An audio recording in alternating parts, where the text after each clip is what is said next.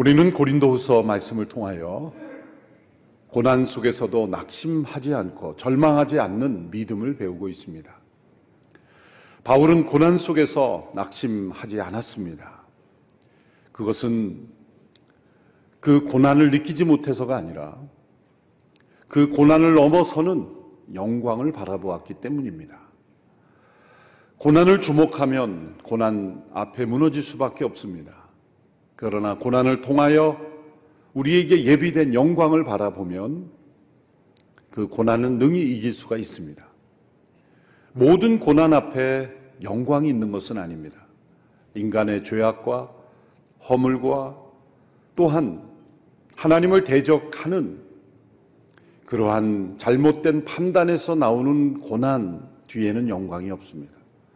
그러나 하나님의 뜻 가운데 특별히 복음이 증거되기 위하여 자신의 삶을 들여 하나님의 뜻과 하나님의 나라가 임하기를 바라는 가운데 겪게 되는 고난은 반드시 영광스러운 그 하나님의 영원한 영광이 기다리고 있습니다. 사도 바울은 4장 17절 18절에서 이렇게 고백하고 있습니다. 우리가 잠시 당하는 가벼운 고난은 그것 모두를 능가하고도 남을 영원한 영광을 우리에게 이루어 줄 것입니다. 우리가 주복하는 것은 보이는 것들이 아니라 보이지 않는 것들입니다. 보이는 것들은 잠깐이나 보이지 않는 것들은 영원하기 때문입니다. 바울은 자신이 현재 당하는 고난을 잠시 당하는 가벼운 고난이라는 표현을 사용했습니다. 우리가 보기에는 결코 가벼운 고난이 아님에도 그는 가벼운 고난이라 이렇게 표현했습니다. 또한 어떤 고난이든지 그것이 다른 사람이 보기에는 잠시일지 모르지만 당하는 사람의 입장에서는 매우 길게 느껴지는 것이죠. 단 며칠의 고난일지라도 그 스트레스와 압박이 우리의 마음을 짓누르면 사람은 단 하루 이틀만 극심한 스트레스를 받아도 얼굴이 수척해집니다. 며칠만 받아도 그 삶이 무너져 내리는 것 같습니다. 만일 그러한 그, 그 압박과 스트레스가 한 달, 두 달 지속되면 사람은 죽을 수도 있습니다. 그런데 사도 바울은 이 고난을 잠시 당하는 고난이요. 또 가벼운 고난이라. 사실 다른 한편에서는 살 소망까지 끊어질 정도로 극심한 고난이었다. 이렇게 정직한 고백을 했지만 또 한편으로 그는 그 모든 고난이 잠시 당하는 가벼운 고난이다. 그렇게 표현하기도 하였습니다. 사도 바울은 어떻게 이런 고백을 할 수 있었을까요? 분명 무거운 고난이요. 분명 견디기 힘든 기간의 고난이었을 텐데 어떤 이유로 이런 고백을 할 수 있었을까? 오늘 본문에서 그것을 우리에게 설명해 주고 있습니다. 세 가지 중요한 내용으로 그 이유를 설명하고 있습니다. 그런데 그 내용은 서로 또한 영적 질서 가운데 연결되는 것입니다. 첫째는 우리 자신은 결코 보배가 아니라는 것. 그리고 우리는 보배를 담고 있는 질그릇에 불과하다는 것을 깨달았기 때문입니다. 4장 7절의 말씀을 우리 같이 함께 읽어보겠습니다. 시작. 우리는 이 보배를 질그릇에 가지고 있는데 이는 능력의 지극히 큰 것이 하나님께 있고 우리에게서 난 것이 아니라는 것을 보여주려는 것입니다.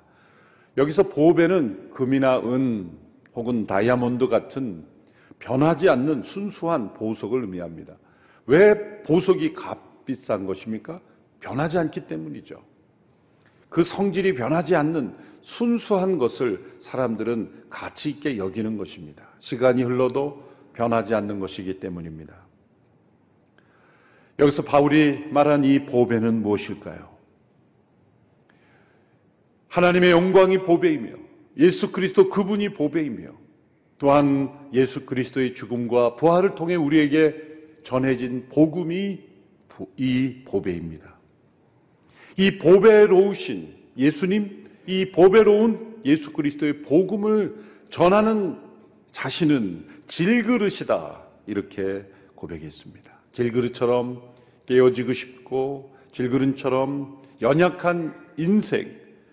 그러나 보배가 있기에 능력이 있으며 보배가 있기에 가치가 있으며 보배가 있기에 필요한 존재라는 것입니다. 질그릇을 위하여 보배가 존재하는 것이 아니요. 보배를 위하여 질그릇이 존재하는 것처럼 자신을 위하여 존재하지 않고 예수 그리스도를 위하여 그분의 복음을 위하여 존재하는 자신으로서 가치와 능력을 경험하고 있는 것입니다. 왜 낙심하고 절망합니까? 자신이 보배가 되려고 할 때, 혹은 자신이 보배로 착각할 때 찾아오는 것입니다. 우리 자신은 질그릇같이 연약한 인생임을 할 때 낙심할 이유가 없는 것입니다. 예수님이 나의 전부요, 나의 소망이시라면 낙심하고 절망할 이유가 없습니다. 내가 전부이고 나 자신이 소망이라면 작은 고난에도 무너질 수밖에 없습니다.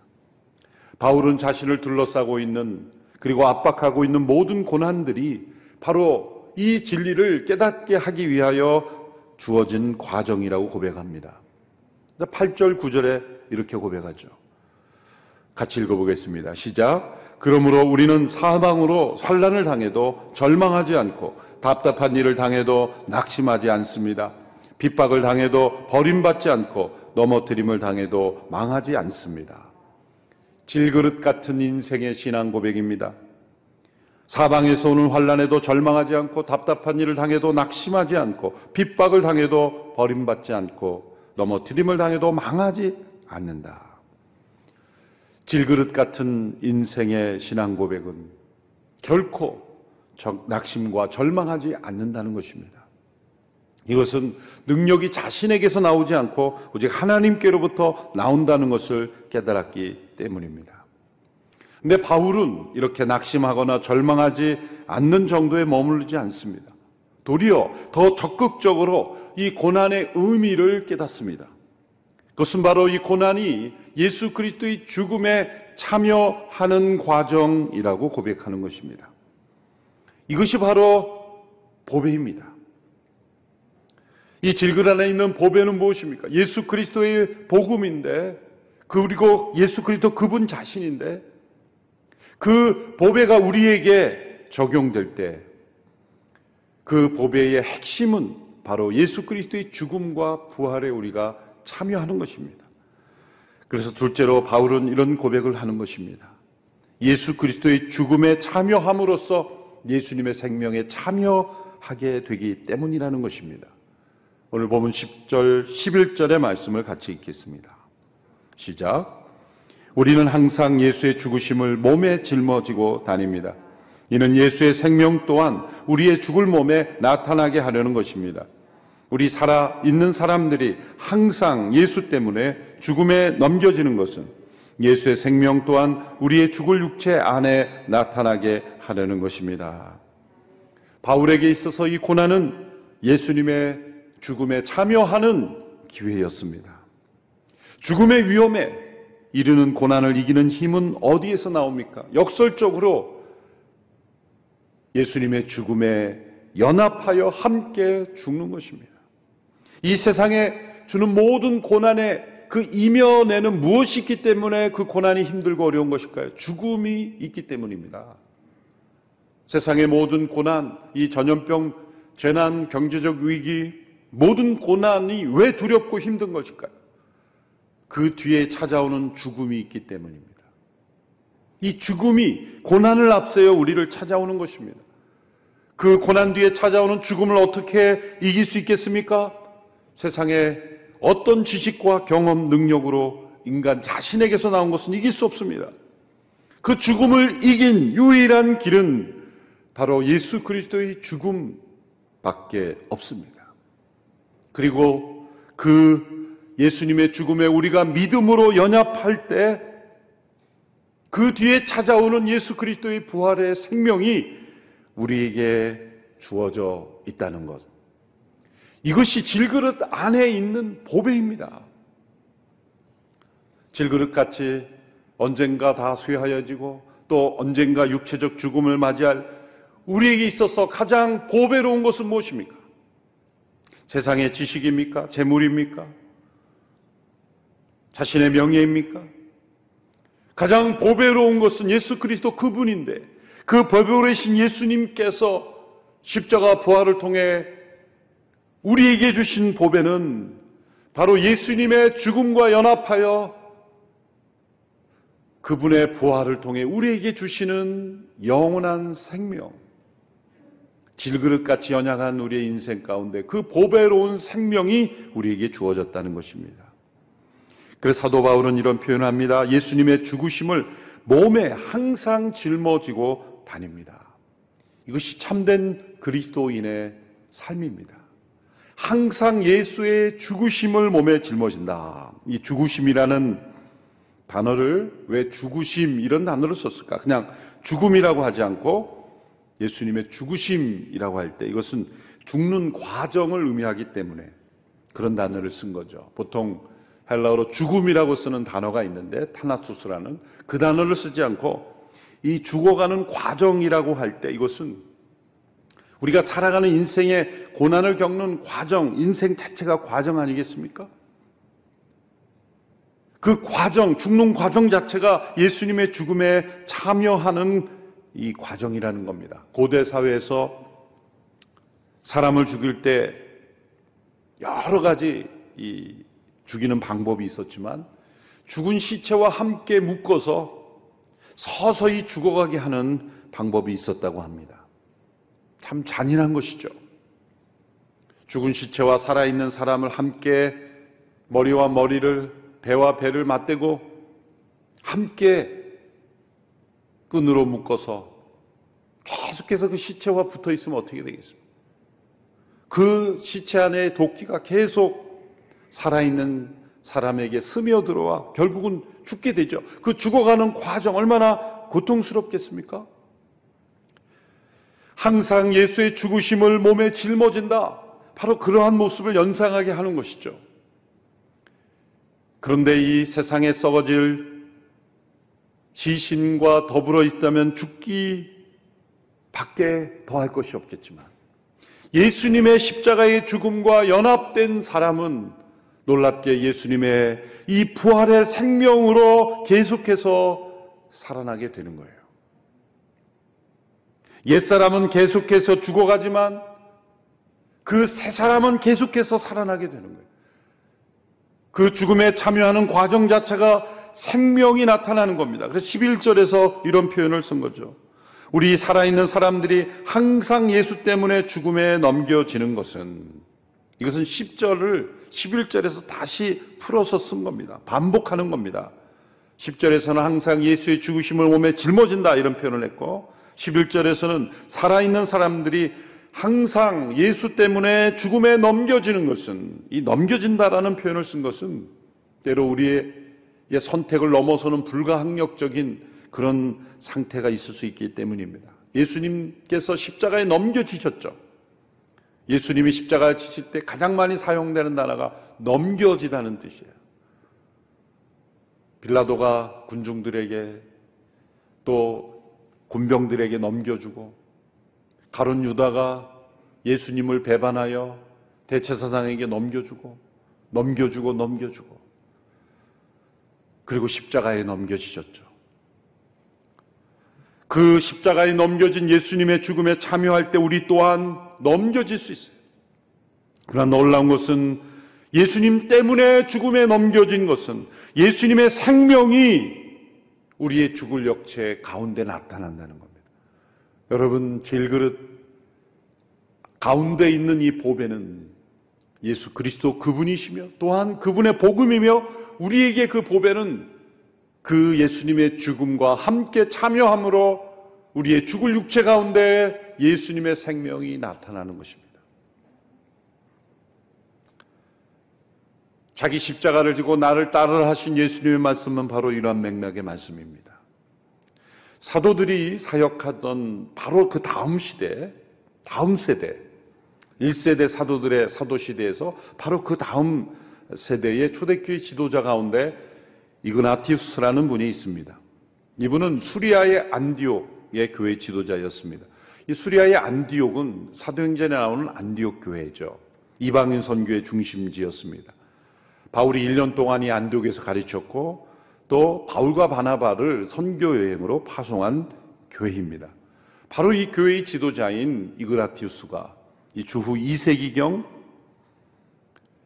이제 로마이에서 호송되어 재판받고 처형당합니다. 이 주후 2세기경부터 3세기까지의 교회는 초기 사도들의 시대보다 훨씬 더 강력한 핍박 속에 있었습니다. 바울이 로마로 호송되기까지 그리고 처형되기까지의 과정이 있었지만 사실 감옥이라기보다는 가택연금, 자택연금 수준이어서 사람도 만나고 편지도 보내고 이렇게 왕래도 할 수 있는 그런 어느 정도의 자유가 있는 그런 구금이었죠. 또한 로마법에 의해서 시민권자를 가진 그 바울의 호소도 들을 수 있고 변명도 들을 수 있는 그런 법적 체계 안에서 어, 이루어진 그 기간이 있다는 것을 우리는 사도행전을 통해서 잘 알고 있습니다. 그런데 2세기, 3세기의 교회 지도자들은 바울의 당한 고난과 비교할 수 없는 이것은 재판도 없습니다. 그리스도인이라는 것만 드러나면 그냥 죽임 당하는 거예요. 그냥 죽임 당하는 것도 아닙니다. 맹수들에게 던져져서 그 맹수들이 좋아하는 동물의 그 가죽을 씌워서 사람에게 그 탈을 씌워서 던지면 달려들어서 뜯어 먹히게 하는 겁니다. 그리스도인들의 시신을 장대 위에 매달아서 거기에 기름을 붓고 불을 붙여서 로마 군인들이 전쟁을 하고 되돌아올 때 마치 가로등처럼 그렇게 사용하던 그런 시대. 이로 말할 수 없는 끔찍한 핍박이 주어졌던 시대입니다. 뿐만 아니라 사도들은 다 죽고 없었고 이제 이단들이 득세하기 시작했어요.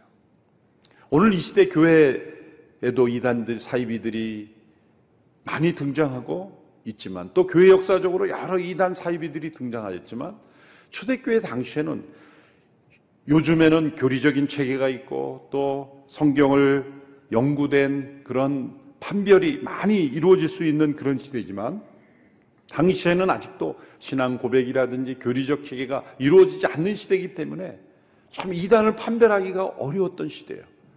또 초기에 이방인들이 특별히 로마의 이 우상 숭배자들 다원주의 사회에서 온갖 잡신들을 신으로 생각하는 이 세계관으로 무너진 사람들이 교회 안으로 막 쏟아져 들어올 때 그 사람들을 어떻게 양육하고 변화시킨 이 엄청난 혼란 속에 있었던 시대였죠. 그러는 가운데 또 로마의 박해와 핍박도 시작이 된 거예요. 사실 2세기, 3세기의 교회 지도자들이 교회가 직면한 그 당시의 이 고난을 어떻게 이겨낼 수 있을 것인가? 사실은 불가능하다고 보는 것이 맞았어요. 생존할 가능성, 교회가 생존할 가능성은 없어 보였습니다. 과연 이 교회는 로마의 이 엄청난 박해와 핍박을 이겨낼 수 있을까? 또한 로마라는 이 다원주의 사회가 가져온 수많은 이 우상의 물결을 이방 문화의 물결을 세속화의 물결을 이길 수 있을 것인가? 객관적으로 보면 불가능한 일처럼 보였어요. 그런데 오늘 이 시대까지 교회가 이어지고 교회를 통하여 온 세상에 복음이 증거된 것은 이 초대교회가 특별히 2, 3세기의 초대교회가 이 로마 제국의 타락한 우상의 문화와 또 로마 제국으로부터 주어졌던 엄청난 이 박해라는 고난을 뚫고 승리했다는 겁니다. 무엇으로 승리했습니까? 그들이 단결해서 시위를 했기 때문에 플래카드를 내걸고 또 백성들에게 호소해서 우리가 상상할 수 있는 어떤 무기를 가지고 무력으로 구테타를 일으켜서 그 어떤 인간들이 가질 수 있는 정치, 물리력, 군사력 모든 것은 다 불가능했어요. 어떻게 이길 수 있었습니까? 바로 이 보배 때문에 이겼어요. 예수 그리스도의 복음. 그리고 예수 그리스도의 복음의 그 내용, 그것은 예수님의 죽음과 연합하여 예수님의 생명이 역사하는 것. 예수님의 생명이 역사하는 그 길 외에는 로마 제국을 넘어설 길이 없었어요. 이그나티우스는 순교자로 죽기를 기뻐했습니다. 예수님의 생명이 역사하는 증거가 뭡니까? 죽음을 두려워하지 않는 것이고 예수님 때문에 죽는 것을 기뻐하는 것입니다. 그 죽음이 예수님의 죽으심을 몸에 짊어지는 죽음이라고 여겼던 것입니다. 예수님 때문에 죽음에 넘겨지는 것은 예수님의 생명이 나타나는 것입니다. 오늘 이 시대에 이 거센 로마 시대와 같은 이 다원주의, 이 혼란한 다원주의 시대의 이방 문화의 물결, 타락한 세속 문화의 물결, 또한 교회를 깨닫지 못하고 또 교회가 쇠퇴하기를 바래서 어떤 이유든지 교회를 비난하고 조롱하고 그런 어떤 많은 흐름을 어떻게 우리가 이길 수 있습니까? 세상의 정치력, 교회가 일치 단결해서 성명을 내고 뭐 시위를 하고 그런 것들로 이길 수 없어요. 오직 한 가지예요. 예수님 때문에 죽음에 넘겨질 순교의 영성이에요. 좀 전에 챔버를 통해 순교자의 삶이라는 찬양을 우리가 음악으로 감상하는 것만으로는 그런 능력이 주어지잖아요. 음악이 필요 없다는 게 아니라 그 가사 속에 담겨진 순교의 영성을 우리는 실천할 수 있어야 돼요. 저는 이 말씀을 준비하면서 제 스스로에게 그렇게 질문했습니다. 너는 예수님 때문에 죽어야 한다면 이 시대에 죽을 수 있느냐? 거기에 아멘으로 응답하지 못하면 이 시대와 함께 소멸되어 가는 거예요. 아직까지 우리에게는 그러한 것을 요구하는 시대는 아니죠. 그러나 그렇기 때문에 우리가 쇠퇴하고 있는지도 몰라요. 교회는 세상의 힘으로 세상을 이기지 않았습니다. 교회는 이 질그릇 안에 담긴 이 보배, 예수 그리스도의 죽음을 함께 참여하는 것. 예수님 때문에 죽음에 넘겨진 이들 때문에 교회는 예수님의 생명이 계속 역사했다는 거예요. 그것은 세상이 알 수 없는 거예요. 그래서 교회를 오해하고 때로 비난하고 조롱하는 분들에 대해서 민감하게 반응할 필요 없습니다. 예수님의 죽음과 부활의 생명을 모르는 이들은 어쩔 수 없어요. 그냥 불쌍히 여기고 그를 위해서 기도하면 되는 거예요. 그런데 어이없는 것은 예수 그리스도를 믿는다는 사람들이 그 복음에 대한 확신이 없고 예수님의 죽음과 부활의 생명의 실제를 잃어버리고 휩쓸려 가는 게 더 무서운 일이죠. 장차 어떤 시대가 올지 모르지만 어쩌면 로마 제국과 같은 그런 시대, 풍요로운 시대지만 다원주의 시대에서 온갖 신이 남, 범람하는 그런 시대, 또 한편으로는 교회가 세상에 존재하지 못하도록 그렇게 이끌어가는 그런 시대가 온다면 예수님 때문에 죽음에 넘겨지는 이들이 요구될 수도 있어요. 우리 시대에 그러한 시대가 온다면 우리는 순교를 각오해야 되겠죠. 불필요한 법을 지키지 않고 또한 합당하지 않은 일을 하면서 순교한다 그런 말을 하면 안 돼요. 진짜 예수님 때문에 순교해야 될 그 시점이 온다면 우리는 이그나티우스처럼 기쁘게 순교해야 되는 거예요. 그것이 맹수들에 던져지는 것일지라도 불태워 죽임을 당하는 것일지라도 그렇게 순교할 수 있어야 됩니다. 이 이그나티우스의 여러 고백들이 교회 역사 자료에 남아 있는데 참 읽기도 힘들 정도로 과격해 보입니다. 대표적으로 제가 두 문장을 읽어드리겠습니다. 하나님의 미랄인 내가 맹수들의 이에 갈려서 하나님의 순전한 양식이 될 수 있다. 세상이 내 몸까지 보지 못할 때에야 비로소 나는 예수 그리스도의 진정한 제자가 될 것이다. 참 지나치게 과격하게 보이지만 그 시대의 입장에서 가면 이제 맹수들에게 던져지는 것은 정해진 거예요. 성도들도 그리스도인이라는 것만 판명되면 맹수에 던져지는데 교회 지도자들부터 던지겠죠. 정해진 거예요. 그래서 이그나티우스는 로마에 있는 그리스도인들에게 나, 나를 살리려고 노력하지 마라. 어떠한 개입도 하지 마라.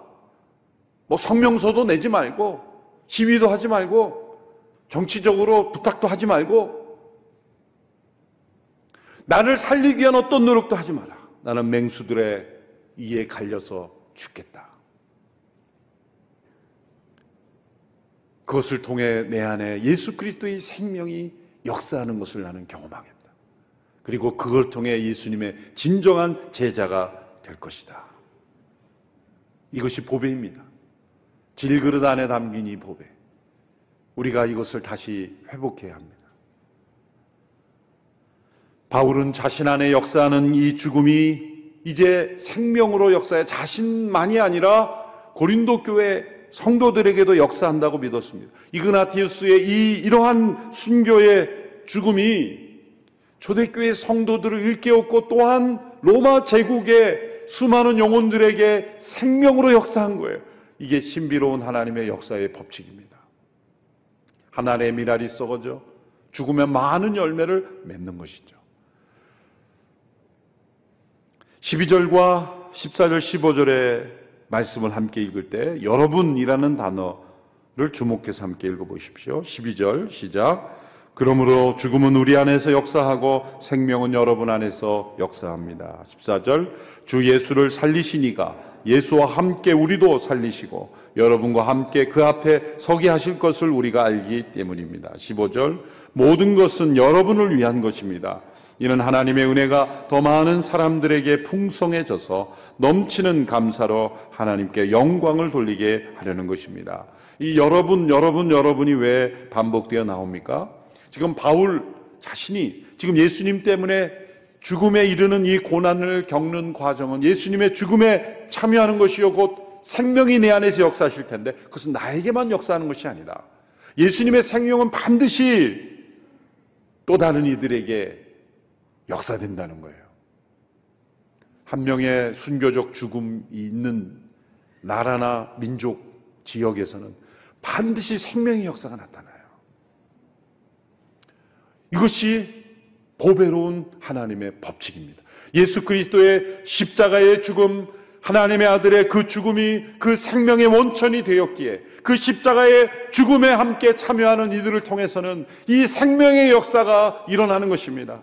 대한민국의 이 복음의 역사가 생명이 우리들에게 전달된 것은 이 땅에 온 순교자들의 그 죽음이 있었기 때문에 그 죽음은 단순한 불쌍한 희생이 아니라 예수님의 죽음과 연합된 죽음이었기에 예수님의 죽음과 연합된 죽음은 반드시 또 다른 여러분, 또 다른 누군가, 더 많은 사람들에게 하나님의 은혜가 풍성히 전해지는 통로가 된다는 것입니다. 오늘 이 시대 하나님께서는 예수 그리스도의 죽음과 연합하여 죽는 죽음을 통하여 이루시는 하나님의 역사를 기대하실지도 몰라요. 앞으로 더 어려운 시대가 올 것입니다. 코로나 팬데믹은 이 구속사적인 역사관으로 보면 최후의 심판 이전에 있을 대환란의 전초의 전조일 뿐이에요. 이것은 아주 마일드한 정도의 재난일 뿐이에요. 경제가 위축되고 사회가 붕괴될 정도의 위기 속에 있지만 사실은 방역 수치만 지키면 이건 이길 수 있는 재난이죠. 앞으로 찾아올 고난은 우리가 아무리 애쓰고 노력해도 도저히 이길 수 없는 어쩌면 기후 환경의 위기, 지구 온난화의 위기는 인간 스스로 뭐 수칙을 지킨다고 백신을 만든다고 이길 수 없는 그런 재난일 수도 있어요. 그런데 그러한 대환란의 재난, 우주적인 재난에 임박하여서는 대추수가 일어난다 그랬어요. 마지막 때 이 구원받는 이들을 하나님께서 일으키시는 거예요. 저는 믿음으로 바라보는 것은 이 코로나 재난이 통과되면서 어떤 사람들은 이제 교회 성도들이 줄어들고 영향력이 줄어들 것이라고 말하지만 저는 그렇게 보지 않습니다. 왜냐하면 역사적으로 세계 대전이라든지 어떤 대 질병의 유행이라든지 이런 직후에는 믿는 이들이 많아졌어요. 왜요? 인간의 한계를 정직하게 느끼기 때문이죠. 그래서 이 코로나 재난은 하나님께서 직접 전도하시는 것이다. 그렇게 생각하십니다. 그리고 이 재난을 통하여 대추수가 일어나고 장차 인간의 힘으로는 이길 수 없는, 버틸 수 없는 대환란이 오고 그리고 마지막 심판이 올 것이다.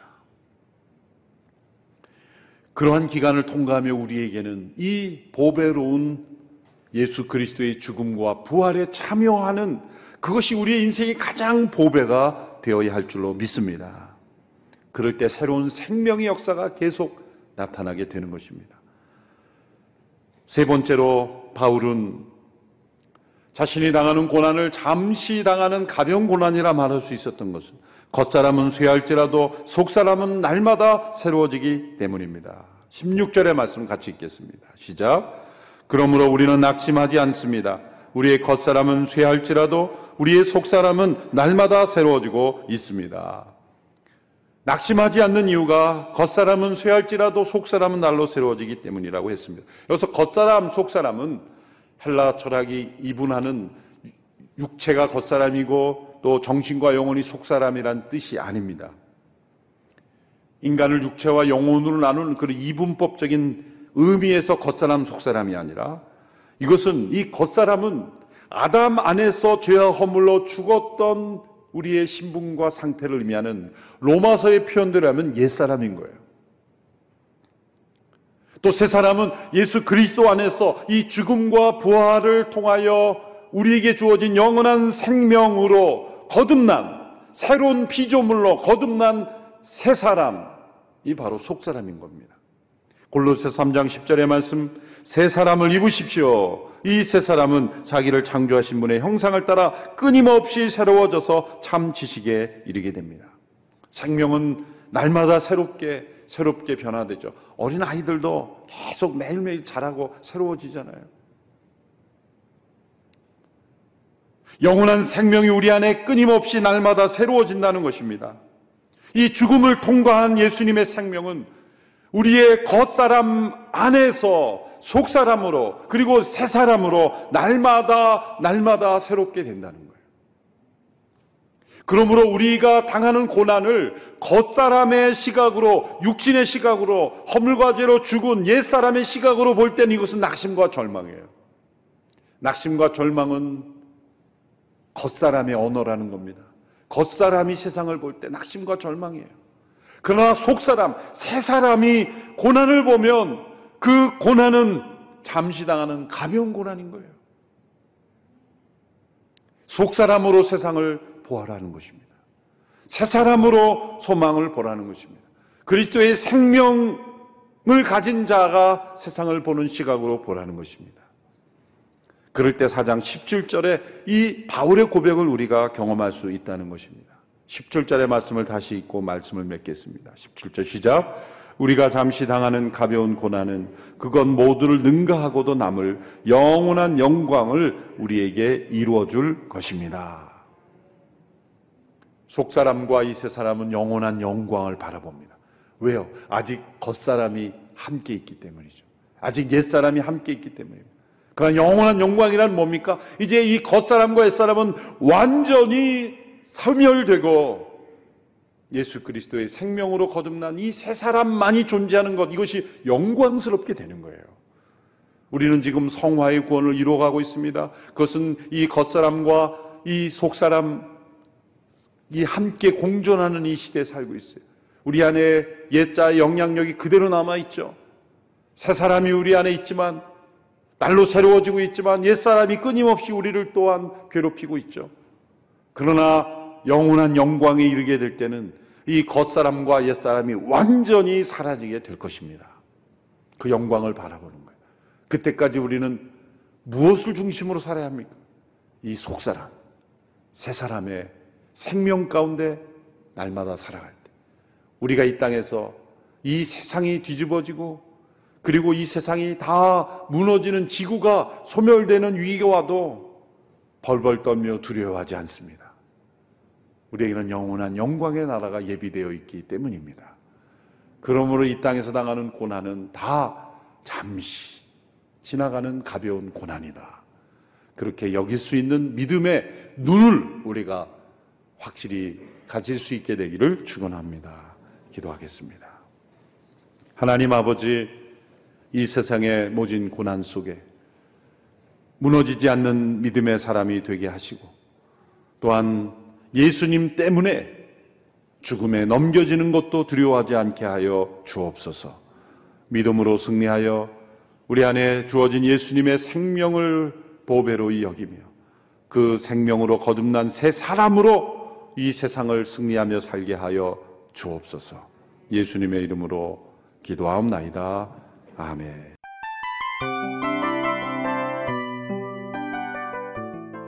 이 프로그램은 청취자 여러분의 소중한 후원으로 제작됩니다.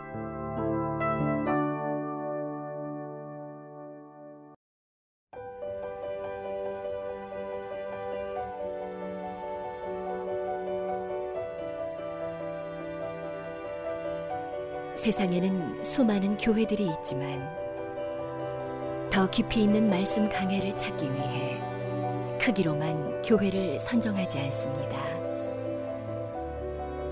보다 좋은 영적 콘텐츠를 더 많이 나누기 위해 방송비를 받지 않습니다. 1년 365일 복음만 전하고 싶어서 우리는 광고를 하지 않습니다. 온누리의 복음을 땅끝까지 CGN TV와 함께 땅끝 선교사가 되주세요.